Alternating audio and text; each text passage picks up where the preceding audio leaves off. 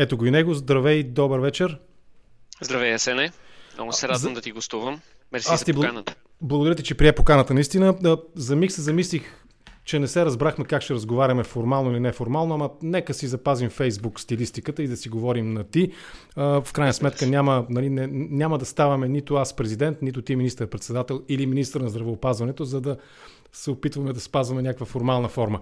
Чуваните ми думи, съгласен ли си с този подход? Според мен той е фундаментален за нашия разговор с теб. А, напълно съм съгласен с теб. Ние сме в, м- обичаме в, наш, в нашите региони да имаме много емоционални разговори и в крайна сметка направи идеална съпоставка с футболната тема. В момента вече не е, темата не е медицинска, която в обществото върви, а дали сме от отбора на ваксините или от отбора на невакцинираните. Което вече е, губи се смисъл. Ние обичаме така се занимаваме да ни е приятно. Твои думи са, ще те цитирам в други твои публични медийни а, участия. Твърдиш, че се размива границата между науката и популизма. Доразви, моля те, тезата, защото имам един въпрос уловка след това. Аз една от тези думи се дължаха на а, симпатичните мили хора с интересен финансов прякор, които са в момента по медиите. Един господин, а, който иска да възроди българската нация. А, да той е, имаш, той е... имаш преди световно силната валута рублата. Точно така, която винаги трябва да се образяваме с нея. Знам, че и ти и аз имам голям афинитет към тази валута. Да. въпросът е, че в момента, в който се вижда, че много от хората не желаят да се слагат вакцини, темата се възяда, както преди това възядаха темата за бежанците 2016, после бяха други подобни джендър темата, темата с Истанбулската конвенция. Те си намират винаги там, където е малко са като мухи, намират там, където най-много мирише и си кацат и си го използват. Аз съм а, предвиждам разговор с човек, който професионално се занимава с руската пропаганда и темата пречупана през темата за вакцините също е интересна. Не само за вакцините, за коронавируса също е интересна. Добре, уловката е в това. Аз имам една любима книга, сега няма да така не се изтъквам с това, че съм е но тя е фундаментална наистина теория на научните революции, Томас Кун. Той там описва, грубо казано, аз ще използвам тази думичка, филтъра на познанието, при който научният естаблишмент – грубо казано, във всяка една сфера на науката, отхвърля факти, които противоречат на консенсуса към този момент. До момента, в който тези отхвърлени факти натрупат критична маса, обобщавам 150-200 страници в две изречения, виж колко претенциозен съм, към, не претенциозен, а самоуверен съм, самонадеян съм. Да. го добре, имаш право. До, Предполагам, че знаеш тази книга. Тя наистина е фундаментална и е много, нали, въпреки че аз съм чел български превод нали, през немски, но за съжаление някой ден ще науча немски. Та, а, до момента, в който тези факти се съберат и натрупат критична маса и тогава се достига до ситуацията на научна революция. Сега струва ми се в този спор, сякаш е обратното. Факти, които противоречат на, установен, на естаблишмента в сферата на медицината, в частност на имунологията или на науката, този бранш, който се занимава от медицината с ваксините, и умишлено се потискат установени през вековете, може би няма да сбъркам, факти, традиции и, а, как да го кажа, тези становища. Така ли е това? Как, как ти би формулирал спора между а, отбора на ваксините и отбора на антиваксините? Тук ще направя една оговорка. Ние ставаме свидетели именно на подобна революция, Сене, в момента. Добре. А, в каква посока? Предвид... Това е въпросът. В каква посока е тази революция? Е, да, да. А, ако погледнем Угур Шахин, да речем, собственика на BioNTech или създателите да. на фирмата Модерна, те се опитват тази РНК технология, която работи много добре за вакциниране. Тя е създадена преди 20-30 години, но те оптимират така, че да може да се използва. Те са реално от 2010 година до сега, са, въпреки отличните резултати, голямата, така се каже, мейнстрим науката, да, познава метода, харесва, хубав е, той показва отлични резултати, но те се опитват много-много години. Това е нормално във всяка една система. Утвърдените имена и специалисти се опитват да ги отместят в страни. Реално, COVID-кризата – им даде шанса да популяризират тази, да речем, РНК технология, която е известна, но винаги с аргумента защо да използваме, като имаме нещо друго, което работи. В един момент постигаме, идва един вирус, който тази класическата, класическия начин за правене на вакцини не е достатъчно ефективен. А, това, което м- си говорим е, че тези вакцини не са разработени сега или миналата година. Те още след първият SARS 2003 година се а, разработват, са тествани невероятно количество вакцини, всичко възможно. И се вижда, че тия коронавируси просто не, с нормалните класическите вакцини не се създава добър имунитет и затова почват да роват във всичките посоки. В един момент този леко, леко забравена в науката, много добър метод е на РНК вакцинация, в един момент а, им штраква, че това е полезния вариант, че това върши работа и революцията се извършва. така че те са в, същото, в ситуацията да профитират от цялата тази революция. Добре, а, като имунолог и като аз те представих, ни работил си определен период от своята професионална кариера, си работил в сферата на сигурността на вакцините. Със сигурност за мен лично, нали, аз, аз не се определям като крайен скептик нито в едната, нито в другата посока. Просто наистина се опитвам, събирайки информация професионална, компетентна, нали, да формирам собственото си мнение. Та, м- по отношение на този вирус, който е семейството му известно от, може би, от 90-те години дори. Чел съм нали, в тази, О, от руски медии. Така, коронавирусите да, да. да, да Коронавирусите да, са известни от много отдавна, но точно този, тази разновидност е известна от 90-те години. От, ето. Значи, в този смисъл, минали научния спор и постигнали се наистина консенсус, но аз разбирам, като кажа консенсус, нали, буквалното речниковата дефиниция на консенсус е пълно единодушие минали през тази фаза и а, ясно ли е в момента за какво заболяване става дума? За някакво грипно заболяване ли става дума или за някаква наистина нечувана, жестока болест, която коси с стотици хиляди коси и отнема човешки животи? Къде е истината? Това е базисният спор. С това започнаха нещата в началото на 20-та година, ако си спомнеш. Леко заболяване, простудно, грипно, вирусно, сезонно или наистина нещо по-сериозно. Тогава ни изненада именно това нещо. Да, знаехме, вече бяхме виждали един подобен SARS. Да. А само да кажа, коронавирусите са много от настинките, които всеки от нас има, са четири основни коронавируса, които ние имаме от стотици години между нас. А така че самите коронавируси още от 60-те години са известни и изучени, а тази разновидност, която ние сега от прилепите получаваме, тя вече става малко по-късно известна, но не става дума за някакъв много нов вирус. А, вируса не е испанския грип. Испанския грип е бил брутален, защото е предизвиквал буквално, имало е хора, които са умирали за 12 часа след заразяването. Не и ебола. Видяхме, имахме епидемия от ебола, която е също изключително смъртоносна. Да. Не, не е толкова опасен, но в никакъв случай не е безопасен, както се оказа. Е, тоест имаме една степен по, по-тежко протичане от грипа защото от, видяхме всъщност това, което стресна хората, беше реакцията първо на Китай при откриването на вируса. Те затвориха всичко, тогава нямаше информация какво става. И после дойде Ломбардия, където имаше наистина много умрели. Е, и там имаше естествено... и бизнес връзки между Китай и Италия и се твърди, нали, че така е тръгнало към да. западния свят. Им нелегални. Има много нелегални фабрики за текстил, в които работят китайци в Северна Италия. И да, и това е било една от връзките. Обаче въпросът е, че се не представи си, ти си министър на министър-председател на, да го кажем, Австрия. Добре започваш. Виждаш... Добре започваш. Е, да, надявам се. Аз имам и по-големи амбиции за те. представи си, че ти си в тази ситуация в съседната ти държава, виждаш, че има заболяване, което е е претоварило всички болници и има много висока смъртност. Очевидно е най-лесното, което тогава можеше да се направи, което в епидемиологията от средновековието е известно. Като има инфекция и не знаеш как да я спреш, просто изолираш хората. Това беше да. първата причина за локдауна. Тогава не знаехме, ни... знаехме, че става дума за коронавирус, но от коронавирус до коронавирус има вариации и не се знаеха точните параметри. Примерно, оригиналният SARS е не толкова заразен, SARS от 2003 година, но е много по-смъртоносен. Не се знаеше точно в коя посока отиваме. От тогава до сега се натрупа много информация. И тогава много хора имаха някаква така, хора специалисти, казваха, бе, може би е така, може би е така. Всеки имаше някакво виждане. И сега с времето вече толкова много се работа се извърши, има милиони публикации, всеки работи върху тази област. В един момент информацията вече стана толкова много и почна да се събира в една посока, че ние много от тия въпроси вече са ясни да. и а, все по-малко и по-малко стават неяснотите около заболяването. Но естествено основният проблем остава, защо в някои държави все още не може да се забрави и не може да отмине тази фаза, той сега няма да изчезне, очевидно е тази зима ще го имаме.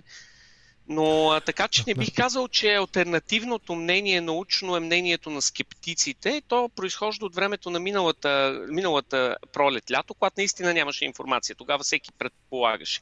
Сега вече тези предположения не са, не са няма, няма нужда да предполагаме. Знае се много от нещата. Са. Също, според мен, фундаментален за този разговор е и въпроса с или от COVID умират хората. Има ли в момента приближава ли се научната общност към консенсус? Дали, примерно, ако аз имам някакви хронични заболявания, това, онова, и естествено, дори една, един грип може да ме убие, нали, буквално. Този, този въпрос актуален ли е все още? Той в България в момента също периодично ни изплува и сега струва ми се, сякаш пак се подхваща тази тема. Дали хората умират от или с коронавирус? Тя тая тема непрекъснато се върти а, а, и повтаря. Факт е, че има, има хора, които нямат никакви хронични заболявания и умират от, а, умират от COVID. Съвсем... Това, което COVID прави, и да. това е хубаво, някой път можем и да, да, да пуснем и някои снимки. COVID реално влиза и възпалява абсолютно всички съдове на тялото. Значи, ние имаме големите съдове, вени, артерии, имаме по-малките, имаме на как капилярчета. Всъщност вируса влиза и възпалява повърхността на всеки един от тия съдове. Някои от съдовете се запушват, други започват да се пукат, трети а, на пръв поглед им няма нищо, обаче от разни други болести знаем, че като ти се възпалят веднъж съдовете, след няколко години почва да се, да, да, да се втвърдяват, да се развива атеросклероза. И това е нещо, което не знаем, защото почти нямаме други вируси до момента, които да засягат съдовете. Имаме вируси, засягащи лигавици, засягащи различни тъкани на тялото, обаче така масивно, единствено и основно съдовете, почти не сме виждали такъв, грубо казано, изцяло ориентиран към съдовете вирус и затова всеки е на штрек. Защото съдовете са във всяка част на тялото ни. Ако се окаже, че сега в момента те въвеждат, тялото издържа на стреса, грубо казано, а след няколко години дойдат вторични ефекти на вируса, което, за съжаление, почва да се оформя като тук и там да се виждат някои притеснителни знаци, но все още не знаеме нищо, може да има сериозни проблеми. Така че, естествено, ако ти си болен на се, не давам ти пример, ти в момента да. си със сърдечна недостатъчност. Еми, всяка едно леко заболяване ще те, грубо казано, довърши много по-лесно, ако а, си с някаква друга болест. Но вируса убива и сам, когато си в отлично здраве. Добре. А... а и почти няма, почти няма човек над 40 години. Ние винаги смятаме, а, че ние сме здрави. Истината е, че още децата на 15 години, 16 вече имат разгърната атеросклероза в голяма част от съдовете си. Това се знае. Това е, започва много рано този процес. На 40-50 години нашите съдове на всеки човек вече не са здрави. Ние сме в много части на тялото си и белезите на остаряването са там и а, реално нито един от нас, колкото и добре да се чувства, вече вътрешно не е 100% нов. Както започнах с това, двете неизбежни неща, едното от тях е всички ще умрем рано или късно, нали? Добре, а... а както Боб Фос казва в Ах този джаз и Трипера. Да. Там сме го избягали.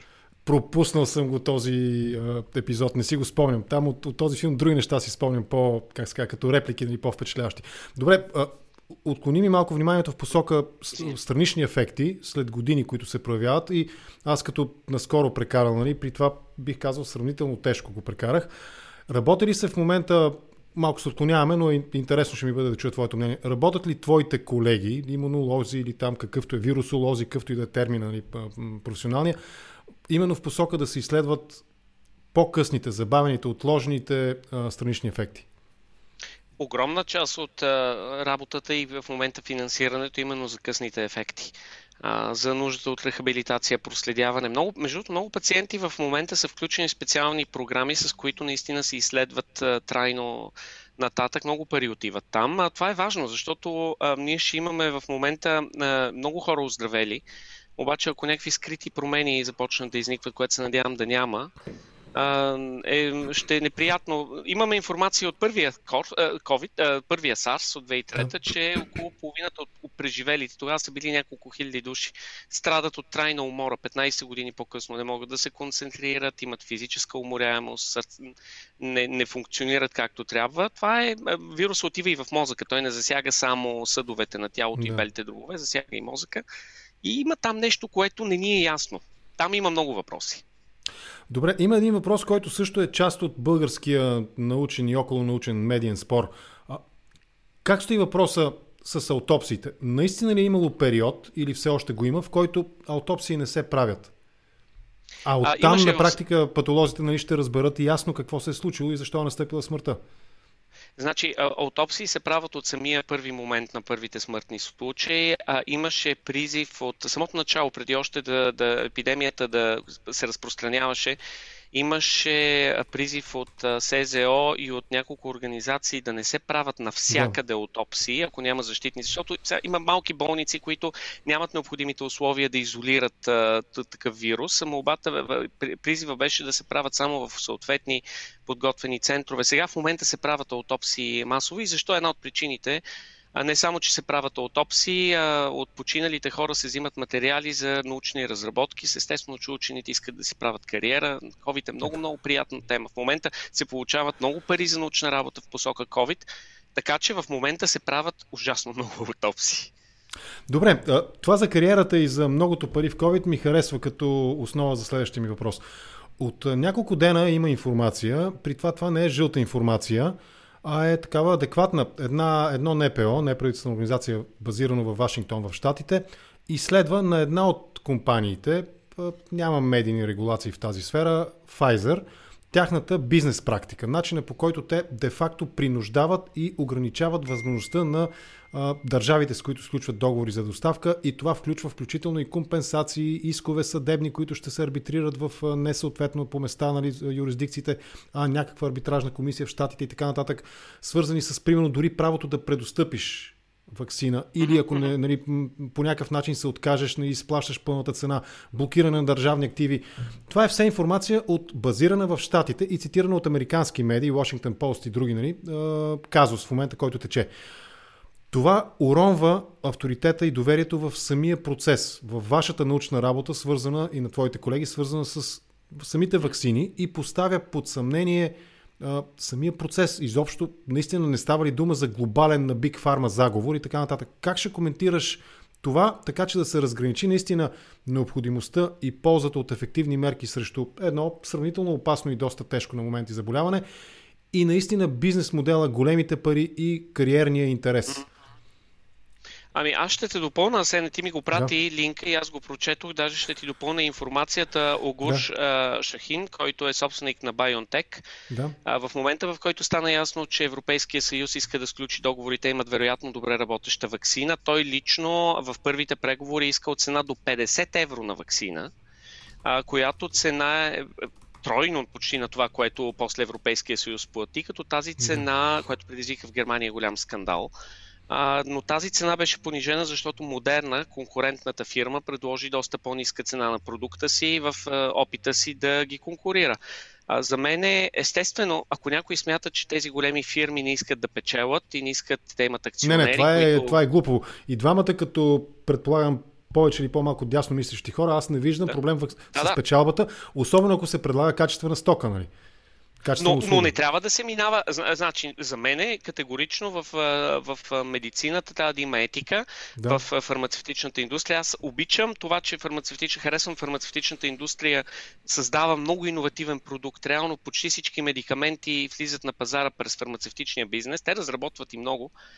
И а, има някои основания. Тук трябва да ти дам право. 70-те години фармацевтичните компании са били брутални дори в подкупването на служители, на чиновници, политици и така нататък. В момента има много строги регулации, но лоби продължава да има. Далеч съм от мисълта да кажа, че те са ангели и така нататък, следят своя комерциален интерес.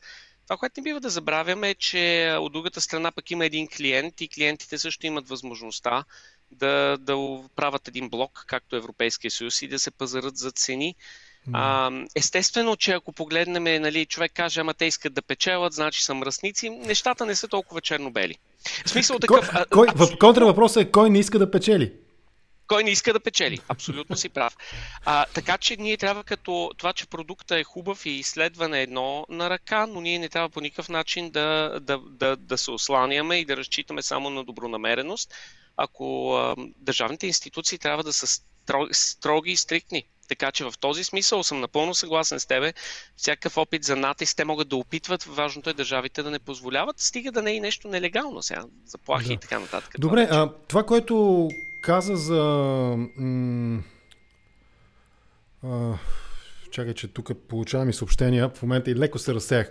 За, спокойно, моля те. За, за, за тази моралната страна на нещата. Този въпрос, нали, който ще ти задам, може да бъде вкаран дори ако щеше в политическата рамка ляво-дясно. Болният, клиент или пациенте? Задаваш ми, а, психиатрите ни учиха винаги, че пациентът е клиент. А, е, виж сега, медици... истината е, че медицината в Нали една... разбираш втория план въпроса какъв е? Защото това е морален казус. Нали? Хипокритова клетва и така нататък. Не? Хипократова и така нататък между другото, една скоба права. Хипократовата клетва е много, Хипокрит много интересно. е друго. Хипокрит е друго през английски. Да. Хипократовата, да. Лапсуса, Хипокра... на моменти се оказва верен този лапсус. Да, Лапсуса може да е. Хипократовата клетва а, изисква вярност, е, изпълняване на правилно на медицинската професия и вярност към учителите и техните деца. Тя никъде не изисква, не го казвам като извинение, просто само запознавам да. аудиторията, тя не изисква лекаря да работи без пари или нещо подобно. Ами истината е, че за мен медицинската професия е професия като всяка, всяка друга, но добра медицина без пари не може да се върши. И по този повод ние сме стигнали до едно ниво на обществена организация в развитите страни, защото и България е развита страна, колкото и да, да не вярват много хора, но ние сме в списъка на развитите. Да. А, ние си държавата трябва да създаде механизъм да осигурява тези разходи за гражданите си. А че някой ще иска да спечели от това нещо.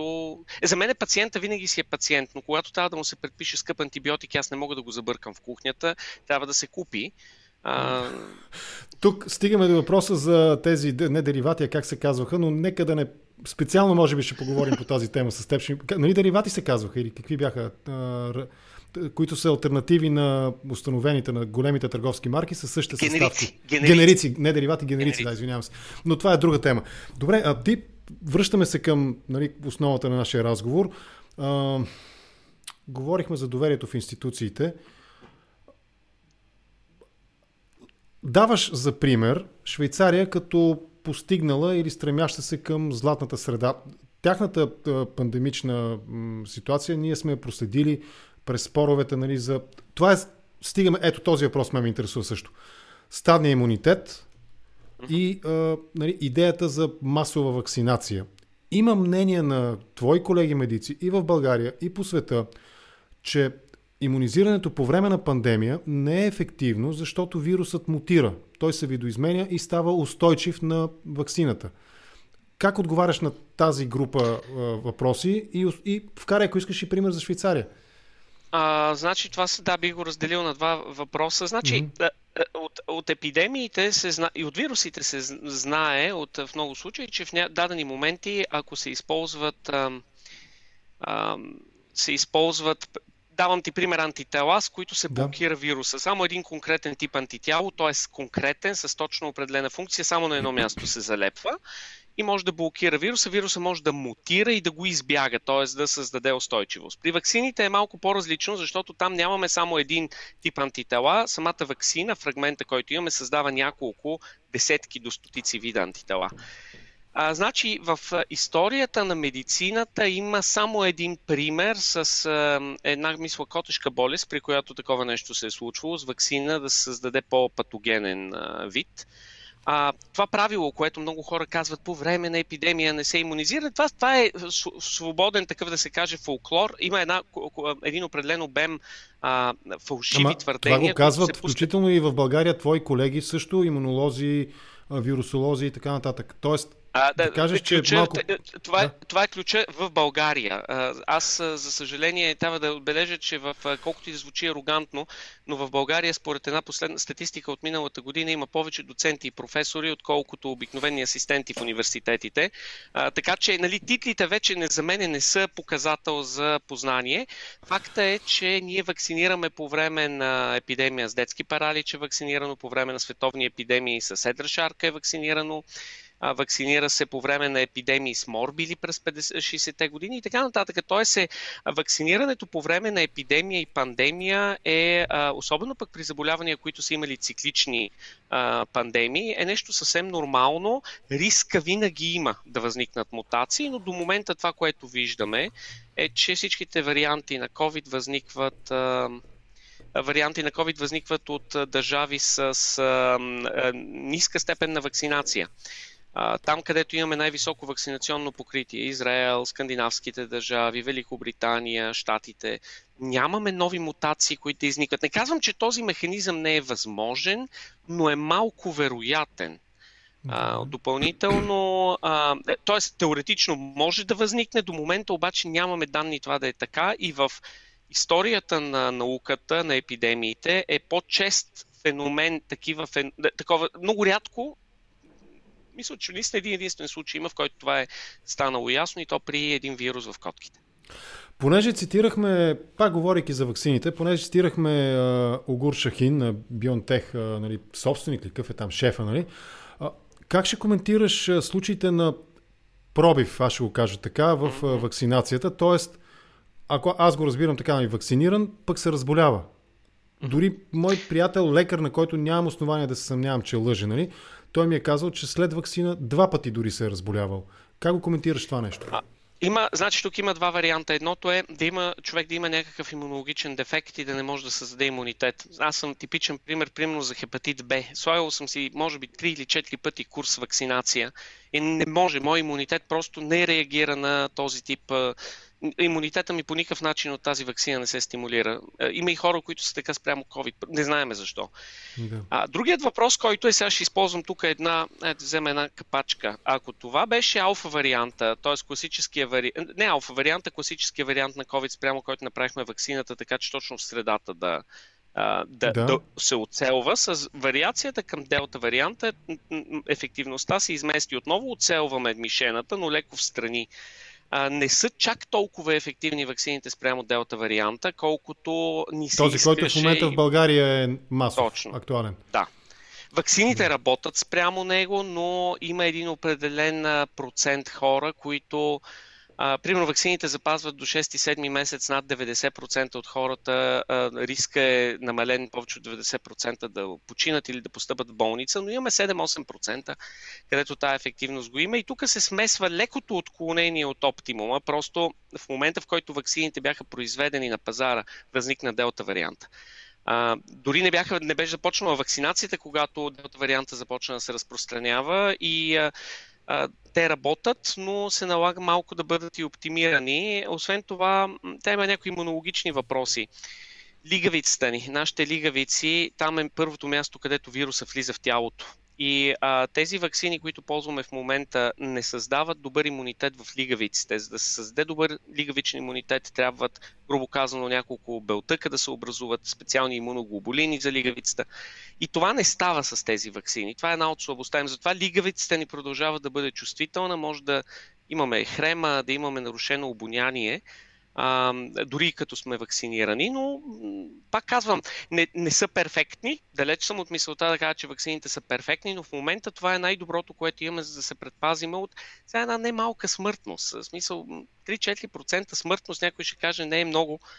Аз си спомням в старческите домове. Когато говорим да, за да. Нали, социални процеси, колкото и да звучи цинично, наистина в контекста на всички ще умрем, наистина тези проценти или промили, те са част от естествения ход на човечеството. След 100 години никой не се знае дали този, не, този канал ще остане в историята, но нас двамата след 50-100 години няма да ни има със сигурност, гарантирано. Аз за тебе не знам, но аз мятам да живея поне две. Добре, окей. Okay. Сега, ако се върнем пак на темата за ваксините, недокументирано болните. А... Много сериозен проблем в България. Много са. Просто са много. Това е сериозното. Да, но а, примерно, ако почнем от казуса с така наречения зелен сертификат. Сега, каква е логиката по която един човек, примерно, който е преболедувал, аз, ако се окаже след там една-две седмици, като си направил ни теста, че е много висок процент или там, какво е там, нали, на а, антителата, каква е логиката, според която у нас сякаш не се обръща и каква е ситуацията в Швейцария по този въпрос? Не се обръща внимание на тези, дали са документирани или не, но на преболедувалите, които имат антитела, доказано със съответния, как се казва, авторизиран тест. Ами, Асене, значи, е, тази тема, как, е, когато се създаваше зеления сертификат в европейски, от Европейската комисия, имаше огромни събрания, групи, експертни, хиляди хора обсъждаха. И това беше една от, един от въпросите, е ли се вземат и антителата. А, значи, принципно наличието на антитела показва единствено, че нашия имунитет е реагирал добре по един или друг начин. А, това, което беше голямото, голямото съмнение е дали ако вземем някаква критична стоеност на антителата и кажем е над нея си защитен, това ще е достатъчно. И, говорим за, оставяме ситуацията в България са на страна, чисто научно. Да, да, да. А, правеха се анализи, изследвания, това, което се видя, че понякога хора с високи антитела си боледуват и то тежко, понякога хора с ниски антитела пък се оказва, че имат добър клетъчен имунитет. Е, аз дадох клет... примера с моя приятел лекар, да. който с вакцина два пъти боледува. Нали? Два пъти. И въпросът е, че тогава аргумента беше окей, а ние в а, а, само възоснова на антитела е много трудно да кажем дали човек е а, наистина колко добре е защитен. Значи, антителата показват, че имунната ти система е реагирала и аз би го разширил. Показват, че ти имаш някаква защита. Не си неболедувал невакциниран, да. А, имаш някаква защита, не знаеме точно къде е тя. Значи, подобни случаи в Швейцария и в Австрия, ще ти кажа защо давам този пример, са много малко. Това са наистина. Там, където ще стана министър-председател наскоро. А, да, да, аз да. разчитам и мисля, че ще се спомниш за твоя добър приятел от Фейсбук. Само да решим въпроса с гражданството, нали? Първо в България да го решим, после в Австрия. Да, да, тъй като е актуална тема, искам и България да те ангажи. А, но въпросът е в... Слушам те, дай сега сериозно. Да. да. А, въпросът е в това, че а, не е достатъчно точен показател. Това, което се оказа най-точният показател, значи много, много маркери бяха сложени на масата, точно се оказа горе-долу, ако знаем кога си преболедувал, 6, 8, 9 месеца след това имаш добър имунитет, т.е. се знаеше, окей, времето е един много точен показател. Кога си бил болен, кога ще се разболееш.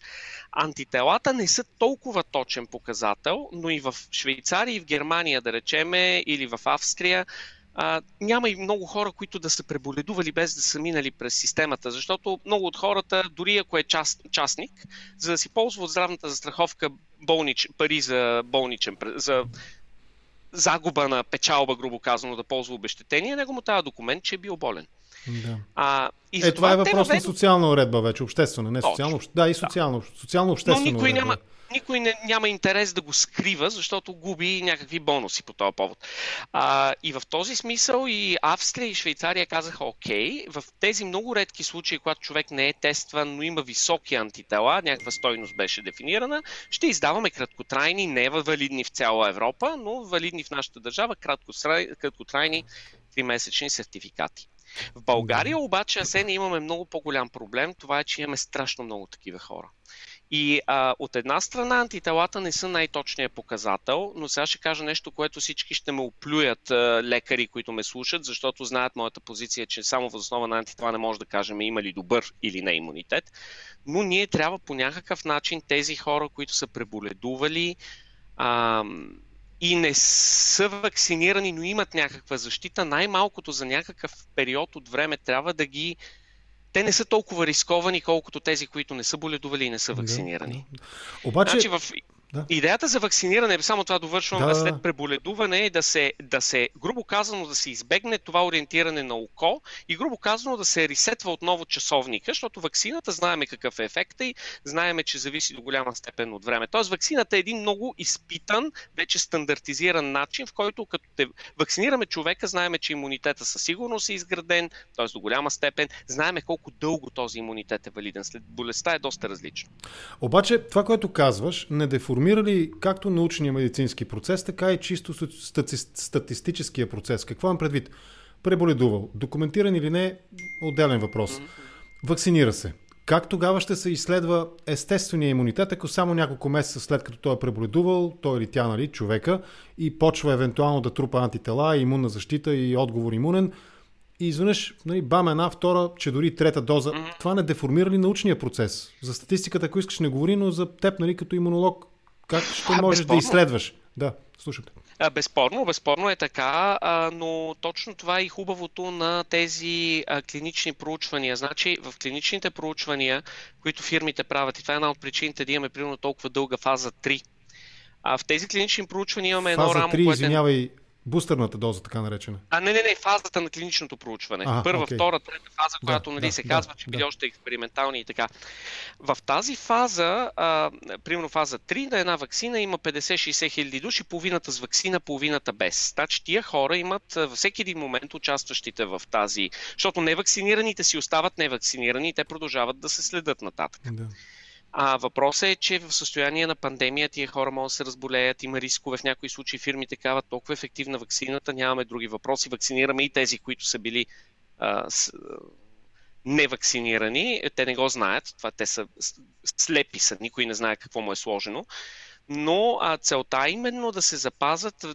Това са хора, които непрекъснато всеки ден, всяка седмица се проследяват, преглеждат, посещават лекари, ако се разболеят, имат най-доброто обслужване на часа, но те са, грубо казано, в период до 2 до 3 години наблюдавани, за да се види как едната ситуация вакцинирани и другата не вакцинирани, но вероятно и преболедували, се развива, за да има съпоставка, сравнение. Затова тези фази много често продължават 2-3 години, не защото има много неясни въпроси, а защото иска точно тия въпроси. Колко дълго време трае имунитета? При вакцината по-добър ли отколкото при невакцинираните? Защото в момента, в който всички се вакцинират, нали, ти каза сам, това се губи. А, безспорно, безспорно имаме това отклонение. Все още в Близкия изток България, в Близки изток не, но в Африка, в Южна Америка, България имаме много невакцинирани хора, които преболедуват и това, е, това ще бъде един стимул за науката в Европа, да идват в България да ни изследват. да те върна в... Е, звучи малко грубо, звучи малко грубо, обаче е, негативите трябва да се превърнат в ползи. Нека, нека още малко чисто професионално в, нали, в сферата на вакцините и след това имам един въпрос един-два по-политически, а и ми, може би ще включи и част от хората, които ни гледат в момента, тези, които не са заети а, с това да плюят или обратното нали, да величаят някой от събеседниците ми или мен самия. Нали, това са интересен част от пейзажа, е, как се казва, а, а, екзотика. Това е част от екзотиката на YouTube общността. Та, бустерните дози. А, има ли проблем, има ли казус с смесването на различни производители? Ако в крайна сметка всичко беше еднакво, нали, нямаше да има тези различия. Едните до еди колко си процента, другите до еди колко си, пък едните са с такава технология или там какъвто е термина, пък другите са еди какви си. Смесването на ваксините. Първа, втора не се смесват, но бустерната често може да е различна. Има ли казус а, някакъв ня... с това? Да. Да, има няколко проучвания, че и първа и втора, ако се смесат, се получава много добър ефект. Сега ще ти обясна е, защо има понякога полза от смесването. Да. Примерно аз съм фирмата А и правя, е, това е, моята, това е частта от вируса, която показвам на, на да. тялото и то се изгражда спрямо нея защита. Обаче някоя друга фирма казва, бе да, ма, мене ме е страх, че тук накрая някакъв, някаква мутация ще изникне и леко ще развърти капачката и ще отвори, ще направи малко така накриво ще сложи. Аз пък ще си направя моята вакцина с леко изкривена капачка и той ще образува малко по-различни антитела тук. Всяка фирма си има в това е много работа, има страшно много е, е, анализи на триизмерни структури на белтъци. Тези белтъци не са самите шипчестия протеин, той не е като камък, той самия е мек, той се угъва в тялото. И всяка фирма си има така, това е част от тях, тяхната експертиза, има страшно много хора, които работят именно да предвидят на къде ще отива. И всяка вакцина е малко по-различна от другата. Всичките се занимават с шипчестия протеин, който е установено още от предишния коронавирус SARS, че този, който трябва да използваме за вакцини, тестваме всичко друго и това е елемента, който, помага, който става за вакцина. При спин, да речем, вируса на спин нямаме подходяща такава структура, докато тук имаме но а, всяка вакцина е малко по-различна от другата, от фирма до фирма. Така че ако ги комбинираме, нашата имунна система, не са, това, което е научила и прочела вече, го затвърждава, но въвежда малко един-два абзаца, грубо казано, допълнително в информацията си. Тоест имунитета леко се разширява, става малко по-хубав. Практиката до в момента показва, че с смесване на вакцини в тези, които са в момента налични на пазара, има позитивен ефект.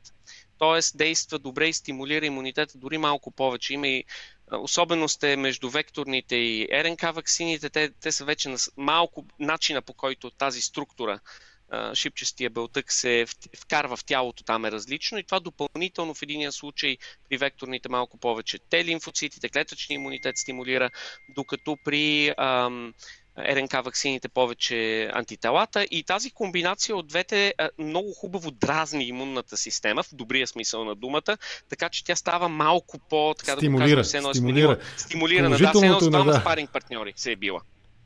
Добре, а на какво се дължи, сега не знам дали това е статистически представително твърдение, но на какво се дължи при някои хора, нали, с които аз общувам, вярно, вярвам, че ти имаш такива, при третата доза сякаш реакцията на организма е по-тежка. Всичко зависи от имунитета. Значи, принципът е с ваксините, е, хепатитната вакцина, която на мен, при мен не работи, ще да кажа не става, за мен не става. Тази вакцина се слага на нулевия, на първия и на шестия месец. Тоест, с всяка следващо слагане, е, три дози, всяка следваща доза подсилва и засилва ефекта на предишните две вероятно, тъй като вече тялото ни създава и така наречените клетки на паметта, т.е. имунната система си има, грубо казано, като жива памет от, при прабългарите и при всяка следваща доза тази памет става все по-опитна и по-гъвкава и реагира по-бързо. Това е смисъла на имунната памет. Ние не само предварително знаеме, че ще има този микроорганизъм, с който трябва да се бориме, ние сме в състояние за много по-кратко време да изработиме тази защитна реакция, отколкото ако не сме го срещали. Така че е, феномена се дължи, има много хора, които нямат този проблем, се дължи на добър имунитет, който просто е добре обучен и при третата доза вече много по-бързо и по-добре си спомня материала. Ще се върнем пак по-скоро към политическата част на разговора ни, защото има много политика и самия ти го подчерта и сега, докато говорим и в нали, твои публични изяви, по политика, популизъм, но последният ми, може би, на този етап технологичен отново въпрос. А, ефекта на ваксината при преболедували вече, има ли някакво отношение към, чувал съм вече и този термин, нали, пост-ковид период? Ефекта от ваксините ти... след преболедуване. Слушам те. Значи, е, големият проблем в момента, който виждаме с COVID и вече е установен, това е така нареченият long COVID или post-COVID. Да, Те се long, припокриват да, да. Да, двете. Те, и двете ги има като термини. Значи, едното е long COVID е дългият период, а post-COVID е след 12-та. Както и да е, то е въпрос на класификация. Въпросът е, че при около 15%, един от 7 души, имаме трайни, трайни нарушения. Тоест, хората в следващите 5-6 месеца са уморяват се, не могат да се концентрират, страдат от да, безсъние. Познавам, познавам и такива, имам приятел, нали, който точно това се оплакваше, че имал въздействие върху, психическо въздействие върху него. Ефект, Много... не въздействие. Точно. Да. И това са 15%, не са малко. А, е, въпросът беше, е, имаше след, е, значи от една страна, както казахме, след COVID имунитета, сега аз познавам хора, които са единици, но се разболяха месеци след първият, първото им боледуване, другите имат сравнително добър имунитет. Това, което се видя с ваксините, това е едно хубаво проучване от Франция, публикувано преди две седмици, е, че ако имаш такива о, симптоми, които те съпътстват и се вакцинираш, а, вакцинирането намалява наполовина в период от около 3 месеца. След това ускорява двойно изчезването на тия неблагоприятни трайни би ли, би ли ги обобщил в няколко примера пост-ковид симптомите? Симптоматиката? Ами, Значи, едно от тях е а, липсата на концентрация, безсъние, а, потиснатост, депресия, уморяемост. Работа на компютър. Примерно, преди това си работил 8-10 часа, в момента в който седнеш на компютъра, след 2 часа и половина те боли глава и не можеш да се концентрираш. Цялата българска държавна администрация има пост-ковид синдром преди да се преболедували, защото на 45 а... минути имат по 15 минути почивка. Знаеш го това нещо. Мисля, че, мисля, че тук, да, тук отворихме една нова научна тема. Абсолютно. Това няма да е поста ще е прековид симптоми. А, това е прековид. Това е преди... Да, той е малко такъв. Да, да, да, абсолютно съм съгласен с тебе. А, а, неща като, примерно, имам позната за болекарка. Тя се оплакваше след COVID. Казва, не мога... на третия, четвъртия час работа, просто ръцете ми се уморяват. Не мога повече да... да, да... Имам умора, не са ми стабилни, загубвам точност. Има ли, има ли нещо... отношение... Да, Извиняй, слушам. Да. слушам. А, не, и, и другото нещо, което е много хора, които правят активно спорт, имат месеци наред след това проблеми да си възстановят формата. Това са пък скритите ефекти върху сърцето. Значи сърцето ни на един млад човек, на един здрав човек работи добре и може да го понесе, но ако примерно Като нас двамата с теб, футбол, като нас двамата с теб, а, ние с тебе сме, да, ние сме изключително спортни личности. Аз мятам, че ние тази. Добре. А, разбрахте, да се върнем към политическата пак. Нали, говорихме за научния консенсус, за Томас Кун, обсъдихме го и него. Още един пример, извън скандала около твърденията за нелоялни бизнес практики на една от компаниите, предлагащи вакцини е Американската здравна система промениха наскоро дефиницията на вакцина. И това е проверим факт. Нали? От, аз ще парафразирам на по-прост език, от средство, което предпазва човешкия организъм от заболяване, новата, новия прочето, на буквално на седмица-две може би е тази промяна, е, че нещо, което м- облегчава симптомите, пребледуването по-леко минава и така нататък. Разговорно го казвам. Такава практика има. Ако вкараме пак политическия пример, който ти даде в началото около половата идентиф, идентификация, преди години също така промяна беше направена. Тези sexual disorders станаха sexual dysphoria. Има mm-hmm. разлика, защото едното е просто липса, не, дискомфорт, да го кажем, пък другото си е заболяване, което предполага някакво лечение, психиатрично или медикаментозно, няма значение. Тази промяна също е, може да бъде използвана от хора, които искат да атакуват цялостно процеса. Как ти си обясняваш и на какво това се дължи? Изведнъж вакцината от средство, което предпазва, се превръща в средство, което облегчава. А, значи, е, самата, аз тук бих направил голямата разлика между юридическата дефиниция и медицинската дефиниция. Okay. Значи, аз не, не искам да, да влизам в. не съм юрист, но дефиницията в правото и формулирането играе много важна роля а, и ми се струва, че това по-скоро има чисто юридическа значение. А, дефиницията за вакцина, което, понеже много пъти се казва, да, да, ама вакцината не е това, значи а, дефиницията описва нещо, което върши дадена дейност. И това, което е стандартната класическа дефиниция за вакцина от може би 50 години. Говориш като медик. Чисто медицински, това е а, средство, препарат, а, субстанция и грубо казано, препарат, нещо, което е приготвено, което има, защото препарат означава нещо, което е изкуствено направено, което има за цел да представи на нашата имунна система част от микроорганизъм или болестен процес, примерно има вакцини за рак вече, а, така че нашата имунна система или, или дори цяло, ако е примерно убит вирус, за да може нашата имунна система да се запознае с него и да създаде имунна памет, така че при реално посрещане, сблъскване с съответния причинител или болест, да реагира по-бързо, без да има увреждащите ефекти върху тялото ни. И, и това е по... напълно в... Да. Слушам те. Да, и по какъв начин ще го представиме на имунната система? Дали ще е чрез векторен или РНК, както сега правим, или ще е с е, изкуствено подготвен белтък, или ще е с убит вирус няма голямо значение. В крайна сметка ефектът е еднакъв. Това е все едно нали, да, да спориме, ако имаме една хубава картина и тя е нарисувана с маслени бои, с графика, с молив, с пастели. Да, има лека разлика, но картината в крайна сметка ще бъде нарисувана и да спорим, ама не, трябва само да се е с маслени бои или с водни бои, ако е с фулмастер не е картина.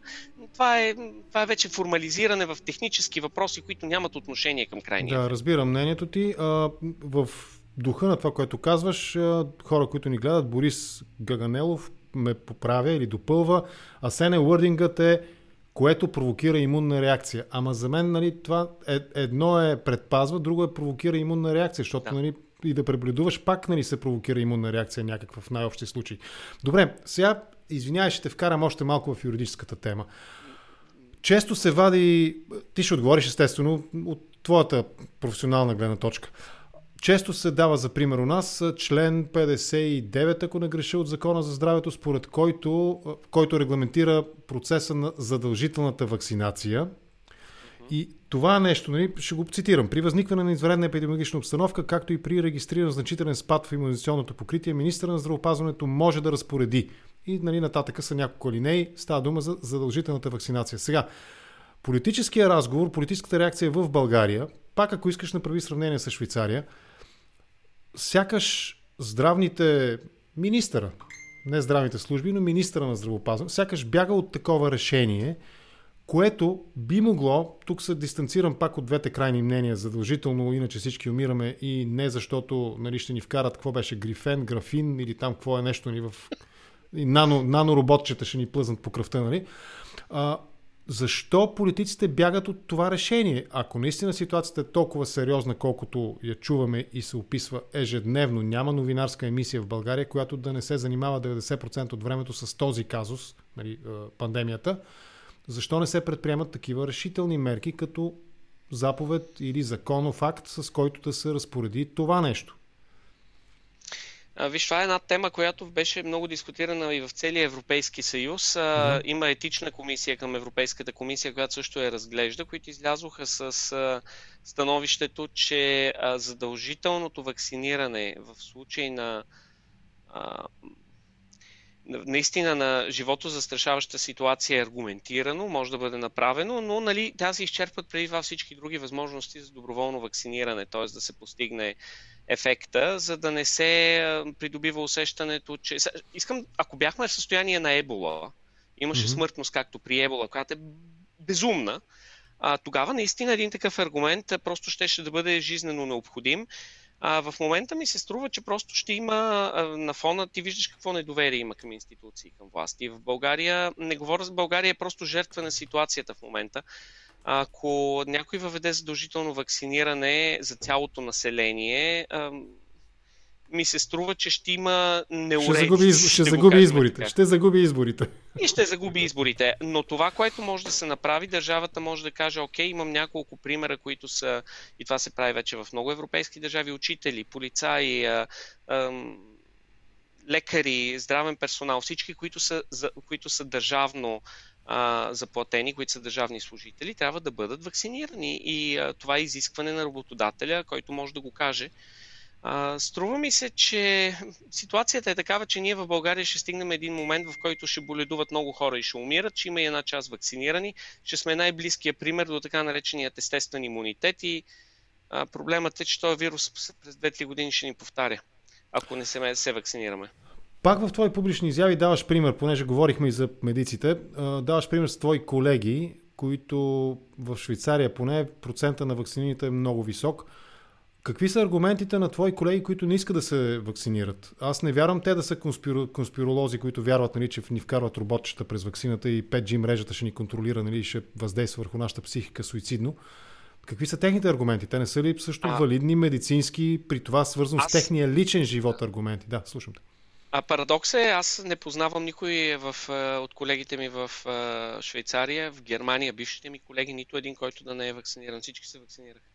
Тоест не можеш да коментираш техните мотиви. Ами, Защо отказват? Не, техни... Е, един единствен познат, много симпатичен бивш мой колега, който сега е хирург, колега в лабораторията, беше после се насочи към хирургия, той ми каза, бе, не съм 100%, не съм 100% свръх убеден дали това са най-ефективните възможни вакцини, но това беше неговия аргумент, швейцарец е той. Той ми каза следното. Имам доверие на институциите, имам доверие на процедурата за одобряване на ваксините и дори да не съм съгласен 100% и да не смятам, че болестта е толкова опасна, е въпрос на респект към обществената структура и ред да се вакцинирам и се вакцинира. Сега той си имаше своите медицински колебания, но винаги е, много рядко се случва, поне това, което виждаме в Германия и в Швейцария, в Штатите. А, хората избягват да дават в професионалните ни среди е, мнения по въпроси, в които не са добре информирани. Те, защото просто а, не се чувстват комфортно. Грубо, грубо са... казано, човек с наднормено тегло и никаква спортна култура, освен че знае как се държи такава хилка за тенис, не може да коментира Мбапе. А, да, но да, да кажем, че има и доста пълнички, така с наднормено тегло, добри треньори. Може би те имат опит. Вероятно, ако чуем имената на тези добри треньори нали, с наднормено тегло, ще си спомним тяхната бляскава кариера, когато са били професионални футболисти. Или без. Ако... Да. да. Добре, а, процеса на вакциниране, аргументите прекалено рано е, не са минали през никакви а, необходимите а, тестови, нали, как се казва, проверки, нали, които а, всяка сертифицирана вакцина би трябвало да притежава. Как отговаряш на това? Защото наистина валиден е аргумента. 6 месеца, независимо, че знаем за COVID, за SARS вирусите, групата от 90-те години минимум, но няколко месеца след а, нали, официалното признаване, включително от Китай нали, на болестта, вече се появи вакцина. Тя започна да се администрира масово, вакцини, те започнаха да се администрират масово. Не се ли компрометира точно това изискване за а, някакъв надлежен процес на проверка за реакции, странични реакции, лоши, как се казва, лоши реакции и нали, така нататък, mm-hmm. странични ефекти? А, една от, значи въпросът е винаги, когато даваме лекарства, създаден механизъм на действие, ние трябва да имаме лекарства, субстанции, вакцини, да, каквото да. и да е, трябва да знаем за какво Разговорно става. Разговорно лекарства. Прим... Лекарства. Даваме примерно, а, а, даваме, например, примера, прави се терапия за Примерно някаква химиотерапия се дава на човек. Химиотерапевтиците са известни, че предизвикват мутации в клетките и естествено трябва винаги, когато се прави терапията, въпреки че се, се следи дългосрочно, дали след 10-20 години няма да дадат някакви мутации. При ваксините в случая, не само тези ваксини, които имаме в момента, изобщо при ваксините, обикновено имунологичният ефект е бърз, т.е. в рамките буквално на 2-3 до 5 дена се създава изключително бърз, е, бърза имунна реакция, която след това продължава известно време и с времето постепенно, бавно намалява. А, и това, са, това са всичките вакцини работят по този начин и от почти всички вакцини ние знаеме, че най-острите, основните странични реакции, 98-99% възникват в първите 2 до 3 седмици. А, малки изключения, примерно давам примера с така наречената нарколепсия при вакцината за свински грип, която се дължи на част от белтъка, който там се показва на имунитета, стимулира едни антитела, които пък стимулират а, сънливост. Това е известно, че самия вирус го прави също. Между другото и при испанския грип е било голям проблем при Да, аз си спомням, че спяха 16-18 часа в денонощието. Да, и когато след... Двамата спяхме с тебе също заедно след испанския грим. Да. Шегувам се това в кръга на шегата. А, но, но става дума, че а, нали, дори, дори нарколепсията започва, тя се стимулира още самото, тя възниква много рано, но бива наблюдавана и бива отсяна, отсята като страничен ефект след няколко месеца, но тя отново ранен ефект. Естествено, колкото повече правиме тези проучвания, и това е една от причините, значи зависи е, какъв медикамент е, ползваме, вакцините, субстанция. Вакцините, които слагаме в тялото, изчезват, примерно РНК вакцините до 2-3 дена вече ги няма в тялото, има само един имунен отговор, който също с времето постепенно намалява, т.е. няма реално какво да предизвика някакво увреждане. А вторият проблем е, че много от тези лек... Е, много... Е, клиничните проучвания до момента се правеха през годините не само за вакцини, за да събереш 10-12 хиляди души, примерно за рядък тип рак. Те не се събират от днес за утре, трябва да се събират години наред, за да събереш точно подбраните пациенти. Плюса при пандемията е, че има много болни. Тоест, ние можем да им вакцинираме много и можем много бързо да проследиме какво се случва. Тоест, една от, един от проблемите с немският производител на вакцини, CureVac от Тюбинген, които също правят вакцини, беше, че те започнаха своите клинични тестове в момента, в който основните вълни в Германия бяха спаднали и те трябваше да чакат много дълго време да, да натрупат, грубо казано, достатъчно болни, за да се поставят колко добре работи вакцината. Така че имаше, имаше и организационни въпроси. Имаме изключително ефективна система за провеждане на клинични проучвания, нещо, което до преди 10 години нямаше да е възможно. Много добре разработен пазар и в този смисъл фирмите, които правят тези проучвания, много ефективно ги проведоха. Мога ли ти отнема още 10 на минути да минем и през няколко въпроса на хора, които ни гледат в момента?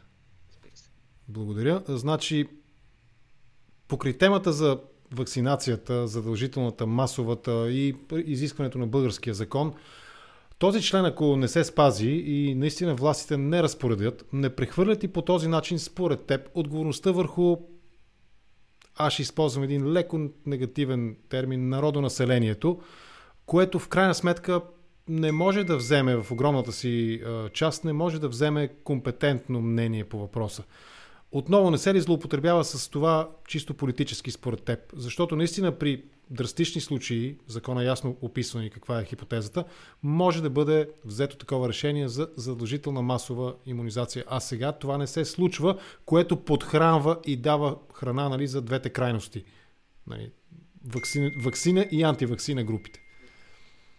А, със сигурност. Със сигурност това е един от, проблемите. Виждаш в момента колко меко се формулира всичко, само за да не бъде ядосан този или онзи, да не бъде по някакъв начин нарушена предизборната популярност на този. И да стигнем до момента да излиза Борисов и да застъпва идеята, че всички трябва да се вакцинират и това е безобразие, включително и застъпва и подкрепя тезите, свързани с равнопоставеност на половете, полова идентичност, което цял да, да, прави. Парадокси в тази е посока човека, има, да.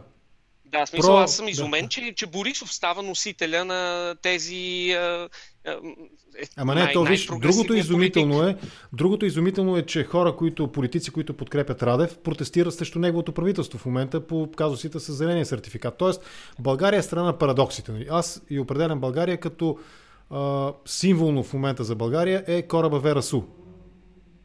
Това е. Хем потънал, хем не потънал. Хем го спасяваме, хем чакаме, хем, нали, и така.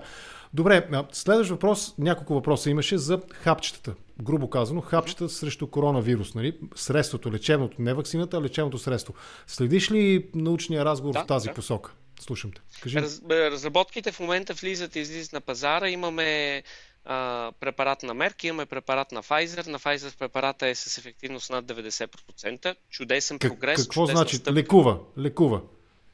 Ако имаш леки симптоми и го вземеш, е, вероятността да не стигнеш до болница е над 90%. Тоест, е, ефективен е срещу скромната сума от 700 долара, която трябва да дадеш и препарата За колко все още не е от...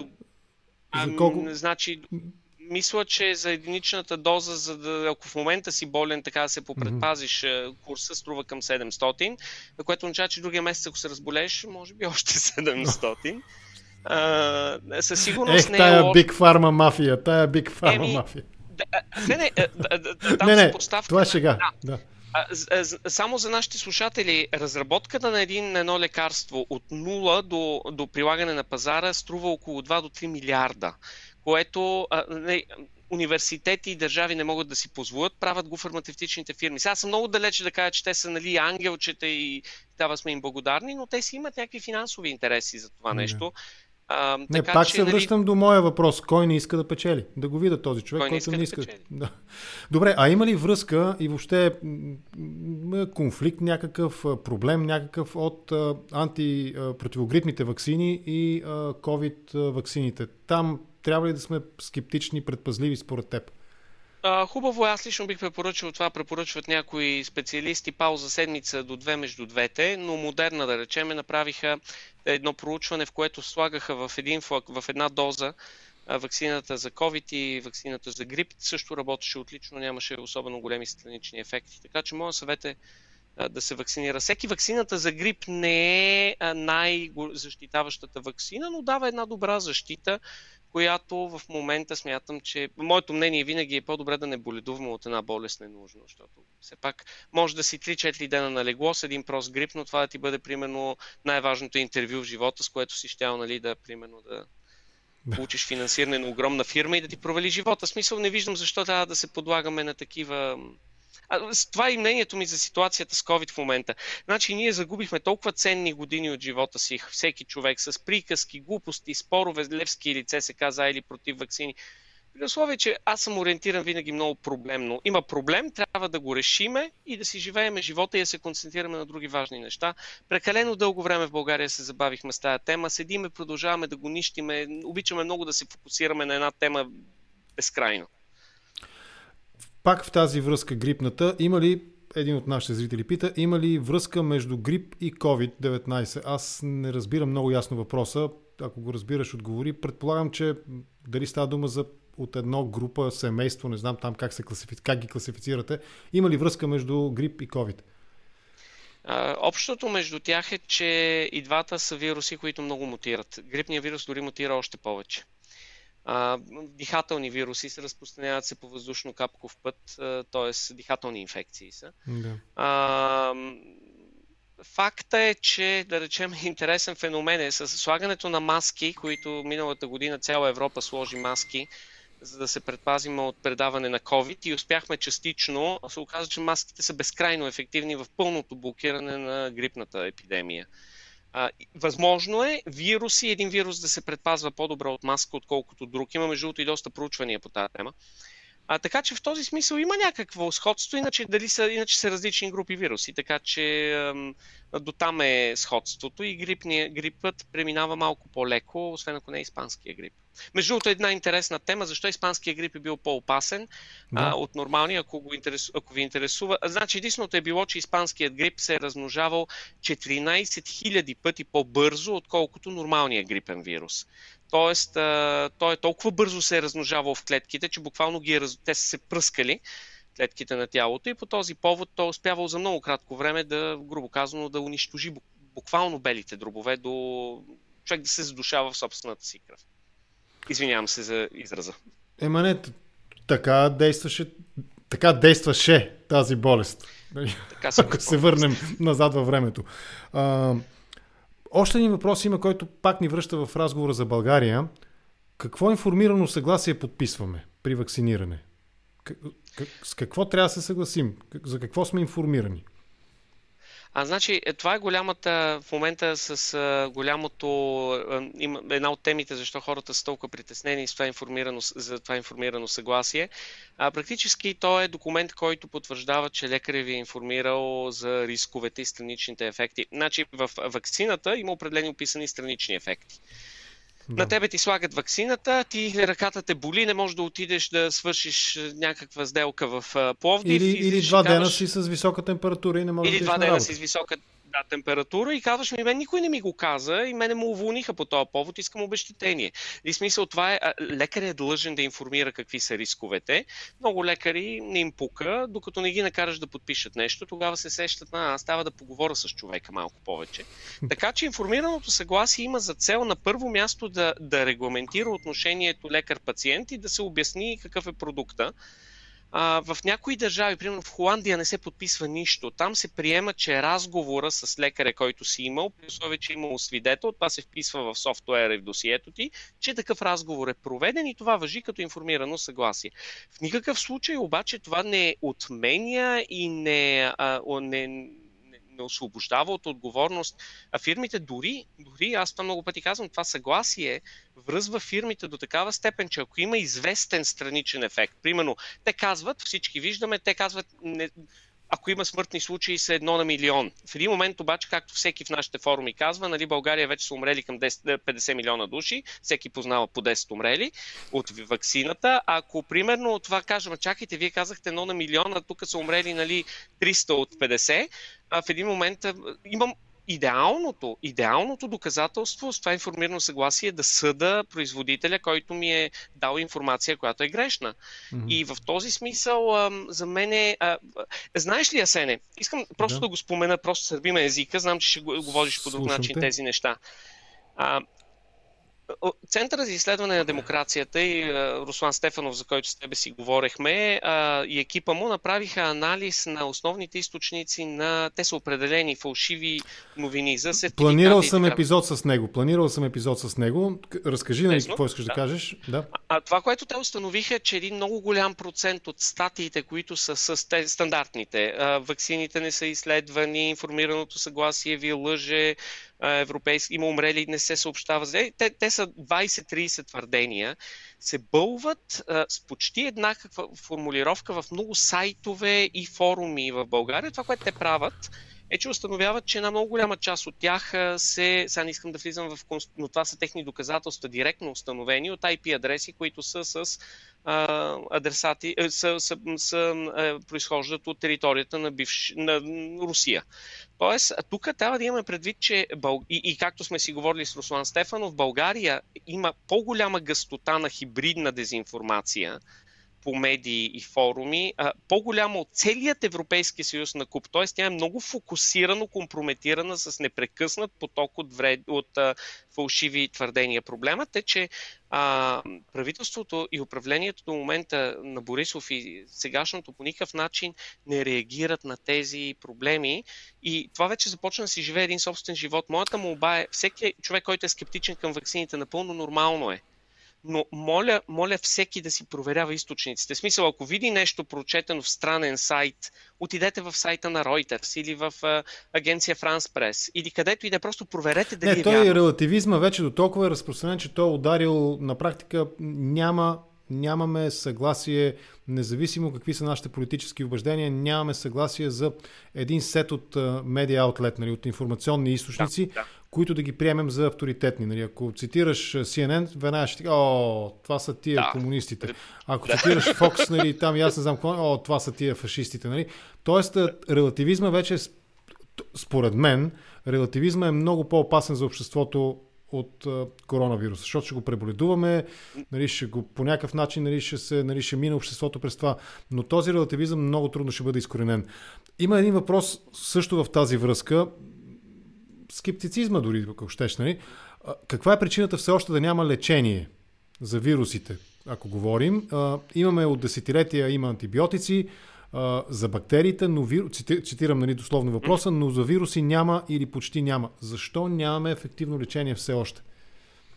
А сега ще, ще ви... Имаме, но не е толкова ефективно да го кажем, колкото антибиотиците. 700 долара. 700 да. долара. А, и примерно има добра терапия за лечение, примерно на хепатит С, която са два, две, две, две вещества, които за 8 седмици го излекуват. Това е голяма революция последните 4-5 години, но това са единични примери. Ами, нека си представят нашите слушатели, зрители следното. Значи, бактерията е една самостоятелна клетка. Тя си има всичко вътре. Тя си произвежда белтъци, енергия. Тя си е самостоятелна единица. Дали е в тялото ми или извън него, да, в тялото й е по-лесно, yeah. защото има храна, но тя може сама да се самоизгражда.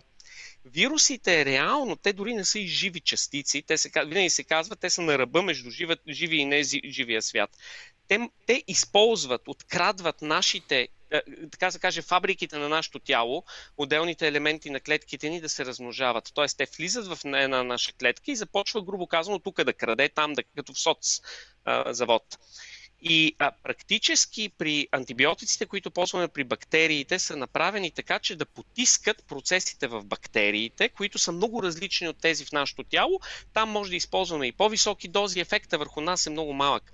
При вирусите, които се размножават и използват нашето тяло, за да се размножават, а, когато искаме да блокираме разпространението им, примерно размножаването им, ние трябва да блокираме процеси на нашите собствени клетки, което, как да кажа, препаратите срещу вирусите в по-голяма степен могат да дадат странични ефекти върху нашето собствено тяло именно потискайки това, че в смисъл той е, той е скрит в а, моята фабрика и за да го убия, аз трябва да си разруша половината фабрика, грубо казано. Да. А, и по този повод лекарствата противовирусните имат много, там, не, там трябва много внимателно да се дава дозата. Ако се превиши дозата, има доста странични ефекти и това е основният проблем. Просто природата а, на, тези, а, на тези микроорганизми е различна. Добре. Заговорихме за смъртността. Пак на база на твои думи, ти сравняваш броя починали от коронавирус в България и го приравняваш на броя починали от други заболявания. Какво искаш да кажеш с това? Ами в България в момента, в момента на ден умират около 150 до 170 души от инфаркти, инсулти, старост, болести, катастрофи и така нататък. Това е естествената смъртност.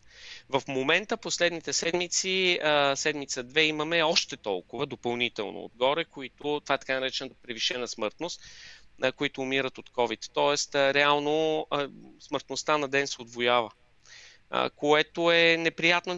Знаете ли, аз, всеки казва, ние си говорихме с теб, че това са само числа, обаче ако види човек, че са поставено с предишните 5 години, тази година и половина са умрели над 4, говориме изцяло, поради блокирала здравна система, не само COVID и така нататък, вече 40 000 души. Ние сме така малка държава. Ние в момента хора умират ненужно. Мисля такъв, някой ще каже, да, възрастни, да, ние сме болна нация. Ми да, но като сме болна нация, имаме хронични заболявания, също не виждам логика да трябва да се самоубиваме по аглите на държавата. В този смисъл, просто с момента, днеска, с тези починали хора или вчера, сме удвоили броя на починалите, които нормално умират с COVID. Но това не е ли пак аргумент в полза на това, че всъщност нещата наистина са, говорихме в самото начало на разговора, нали, доколко наистина е сериозно заболяване това или е просто наистина към групата на грипните, примерно, макар и тежки. Аз съм боледувал много тежък грип. Аз изпълням, нали, много тежък грип съм боледувал на тежки антибиотици, нали, пак дни наред не може да станеш от леглото и да не описвам всички симптоми, нали, през които преминах. Именно това, че административният капацитет, нека го кажем така, на здравната система сякаш е затормозен не заради, а защото систематично през годините се стигна до там в България, което пък рефлектира и върху, в крайна сметка, неефективността. Тоест тези няколко хиляди дневни а, нови случая и няколко хиляди излекувани, разбира се, в друга държава вероятно смъртността ще, ще да бъде, ако не с пъти, то поне с проценти по-ниска. Паралела правилен ли е, че всъщност високата смъртност по-скоро се дължи на чисто административния проблем, капацитет наследен и натрупан през годините, а не на сериозността на заболяването. Как отговаряш на това? Значи и двете. И двете. Това, че нашата система е москвич, а не Мерцедес, това е ясно на всички. Нали, един, колега от Токуда, с който си говорихме, каза, че как дава дежурство върху 45 пациента, той и една сестра. И нали, това 45 пациента в интензивно отделение времето, когато аз съм работил в болница в Германия, максималното беше 8 до 10 интензивни легла в много нали, случаи, когато няма персонал, един лекар да отговаря за интензивните, да, да. още по-малко. А, значи въпросът е в това, че естествено, че системата се претоварва и не може да поеме случаи. Естествено, че като се претовари, примерно инсулт, инфаркт не може да бъде да постъпи в болница или както на един мой познат починал, получи инсулт, отиде в болница, инсултът беше добре третиран, но се зарази от съседното отделение или което беше една стая съседна от COVID и почина от него. Така че в този смисъл нали, то, нещата се навързват едно с друго. Смъртността от COVID е по-висока, отколкото от грип. Значи ние сме имали грипни вакансии, грипни епидемии, а, това, което а, цитирам и Борис Таблов и много анестезиолози. Всеки мой познат, който работи в интензивно отделение, каза, аз такова чудо и то хора, които имат 20 години и повече стаж, не съм виждал заболяване, което буквално за 3 дена, за 2 до 3 дена може да препълни болницата с пациенти. Никога не сме имали просто и то всичките да са в еднакво и то тежко състояние. Болестта е неприятна и е по-лоша от грип. Ако не беше по-лоша от грип, нямаше да имаме тази, грубо казано, надвишена смъртност. Значи надвишената смъртност се изчислява според статистиката на Националния статистически институт на база средната на последните 5 години и тази година. Последните 5 години сме имали грипни епидемии, но никога не сме имали подобно чудо. Сега е повече. Добре. Еми, аз общо взето сега ще погледна бързо да видя дали някой нов въпрос, естествено, да го отсея между споровете в и споровете с нас задочно на хората, които ни гледат.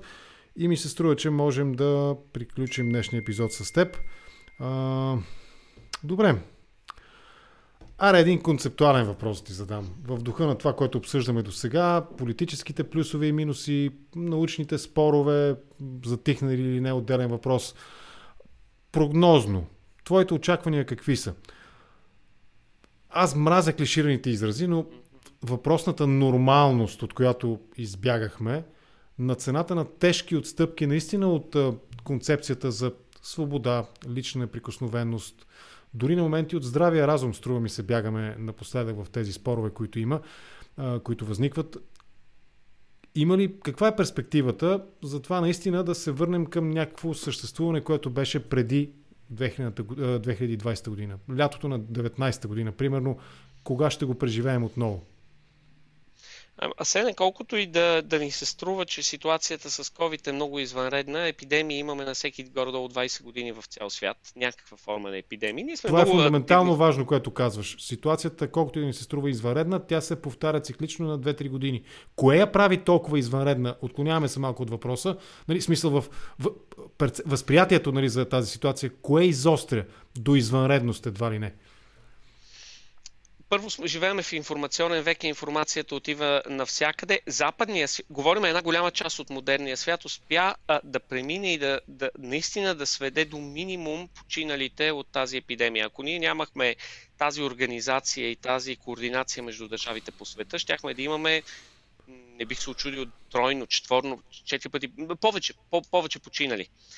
А, това, което обаче за мен е много важно и което аз съм притеснен за България е, че тъй като, както казах, на всеки 20 години идва епидемия. COVID е неприятен, той е сериозен вирус, но нищо не ни гарантира, че няма да имаме и още по-сериозна епидемия. Връщам се на испански грип и а, болести като... В смисъл, живеем в свят, в който биологично или ебола може всичко да се случи. Или как беше? А, бубонната чума, нали? Бубонна ли? Как бубонната чума, примерно, да. Макар, Преживяхме и нея. Преживяхме и. И нея. Е, аз ме ми се губят вече тия спомени от. А, между, другото, между другото, това сигурно вашите твоите зрители го знаят, а, а, карантина идва от задължението в италианските пристанища а, в средновековието, за да се предпа... са сигурни, че няма чума, моряците е трябвало да седат 40 дни затворени на кораба, докато излезат. И 40 на италианския каранта и оттам карантина. Ага, Тоест трябва да седиш не съм го знал. да, да се го научих сега няма. това, да. А, Добре, това а... ми го каза познат. Но въпросът в... е следния. Да, следния. да, не, да, да, не виждам мисля, че трябва да сви... Значи, ние трябва да се научиме, поне за България, да престанем с такава... Е, в момента се, хора се изпокараха един с друг. Един се вакцинира, друг не. Един е за вакцините, друг не. Тази, тази запалянковщина трябва малко да я надживеем, да реагираме като деца на 10 години. Не бива да се караме до степен да, да, да се мразиме, да водиме войни, защото в един момент епидемията ще мине и ние ще сме изпокарани. Да.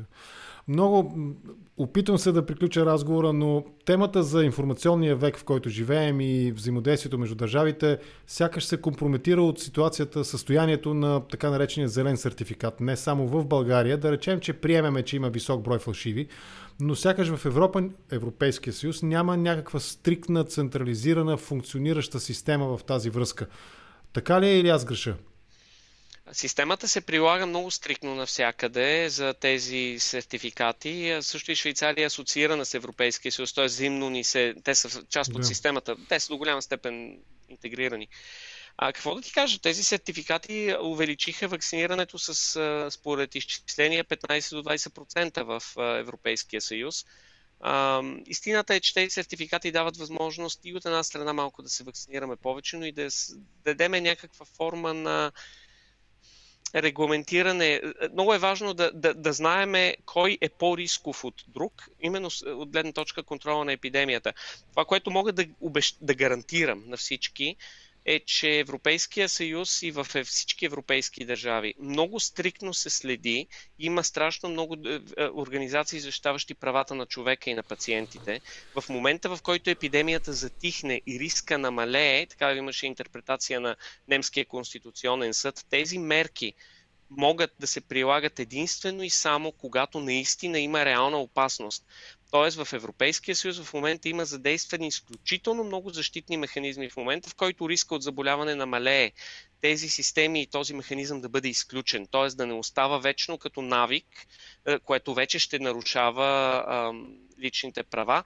Системата е, това се дискутира, между, това е една от сериозните теми, които се дискутира и в този смисъл има страшно много организации, включително и немския кабинет на отиващата си канцлер, отиващия си канцлер Меркел, сама сезира Конституционния съд и го помоли да зададе строги и точни рамки за да няма някой усещането, че ще се злоупотреби с това.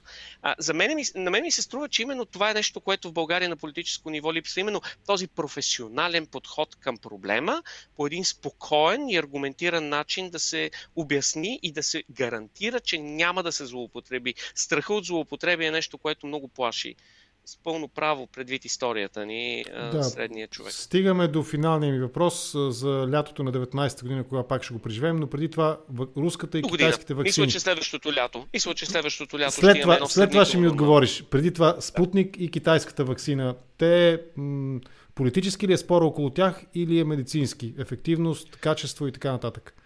А, разделям ги. Китайската вакцина се оказа не особено ефективна. С нея вакцинираха страшно много държави в Близкия изток, от в Емиратите и така нататък. Тя има много висок, тази, която е с цял вирус. А при нея има много висок процент на пробиви и заболявания. Те започнаха да ревакцинират с Pfizer хората си, примерно в, е, няко, в Обединените арабски емирства.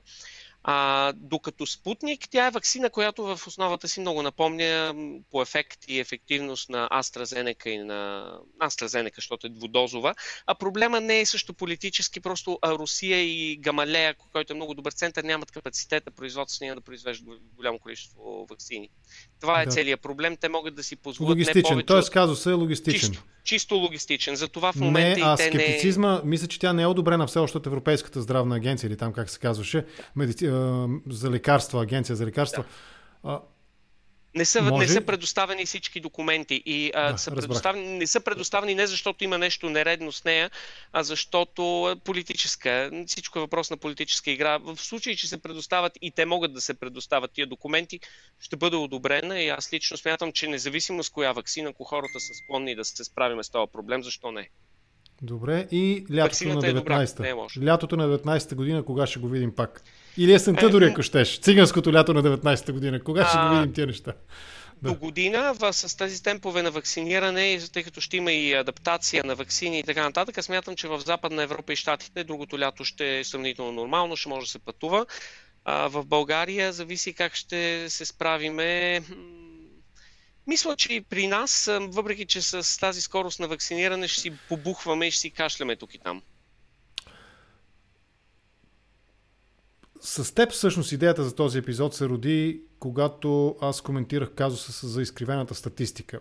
Първо не се знае 5 милиона ли сме, 6 милиона ли сме или сме 6 милиона 900 хиляди, нали, според а, а, последното преброяване през коя година беше там, 16-19, да не сбъркам. Отделно имаш голяма група деца под вакцинационна възраст. Те са около четвърт милион, може би малко повече. Имаш и хора с противопоказания. Тези 20% с които политиците се заиграват, реално според мен, ако махнем тези неща, ако отчетем, нали, че може би сме далеч под 6 милиона и половина, дори под 6 милиона, може би българите в България, не говоря за българите в чужбина, които следват правилата на държавата, в която живеят или гражданство имат от нея, тогава може би този процент ще се доближи до средните световни а, стоености, а именно 30-40%. Отговори на това и те оставям тази вечер. Трудно ми е да ти кажа, Сене, едно от нещата, които в момента ние а, куцаме страшно спрямо целия свят, това е, че а, държавата е малко като все едно кара Верасу, като кораба Верасу като кораба Верасо. Абсолютно си прав, защото въпросът е, че ни трябваше много отдавна да се направи точен анализ в кой регион, в кои части на страната, колко хора са преболедували, колко са били в контакт с вируса безсимптомно, чрез изследване на антитела. А, също така трябва да знаем и горе-долу а, какво ни е, това, което ти каза за преброяването. Ние, ние не сме наясно каква част от населението е над 60 години, над 70, кои са рискови. Смисъл, ние, ние наистина нямаме тази информация и много ми се иска, и това за мен би било първата задача на новите, новия кабинет, бих препоръчал да бъде, да. А, да се направи точен анализ, защото ние трябва да знаем какво се случва, защото може да е проблема, примерно в Ловеч, в, съвсем случайно казвам, Варна, Ловеч, Пловдив, а пък в другите райони да няма проблем. Това веднага ще ни определи поведението при една нова вълна, в кой район да обърнем повече внимание, защото в другия район има повече е, защита. Така че това е нещо, което трябваше отдавна да се направи. И а, информацията и а, проучването на обществените феномени е на много ниско ниво у нас. Добре, добре, да приключим тук. Наистина беше ми изключително интересно и съм ти благодарен за това, че час и половина разговаряме с теб по тази важна тема. Аз със сигурност планирам и други епизоди с така, други твои колеги, вероятно дори на по-различно мнение от твоето, да видим, нали, общо взето да отсеем зърното от плявата, грубо казвам, с което не казвам, че нали, имаше много плява в нашия разговор. Напротив, на мен беше изключително интересно да те слушам. Благодаря ти, лека вечер и по-натам пак ще те поканя. Аспарух Илиев, доктор, имунолог, работещ в сферата на мозъчните инфекции и с опит в сферата на безопасност на ваксините. Беше много интересно и приятно да разговарям с теб. Благодаря ти, лека вечер. Благодаря ти, лека вечер. Чао за сега. Приятели, това беше днешния епизод на Контракоментар. Разговарях с доктор Спорухилиев, който ръководи а, лаборатория в а, а, Берн, Швейцария и току-що казах и какви са неговите конкретни а, експертни характеристики. А, мозъчни инфекции, имунология и безопасност на ваксините.